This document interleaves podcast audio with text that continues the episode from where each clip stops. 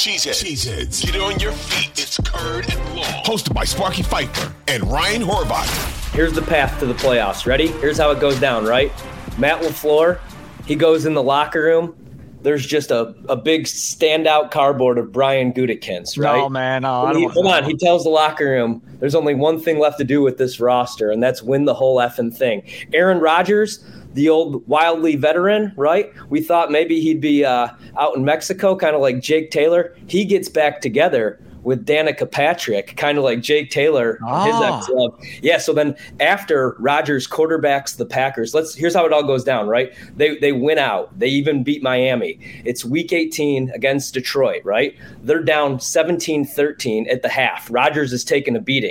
Danica's leaving Lambeau Field to go with her new man. They're riding off into sunset. Rodgers realized football isn't that important. I want to start a family. I want Danica back. He leaves at half. Jordan Love takes over the team at half, leads the Packers to victory, right?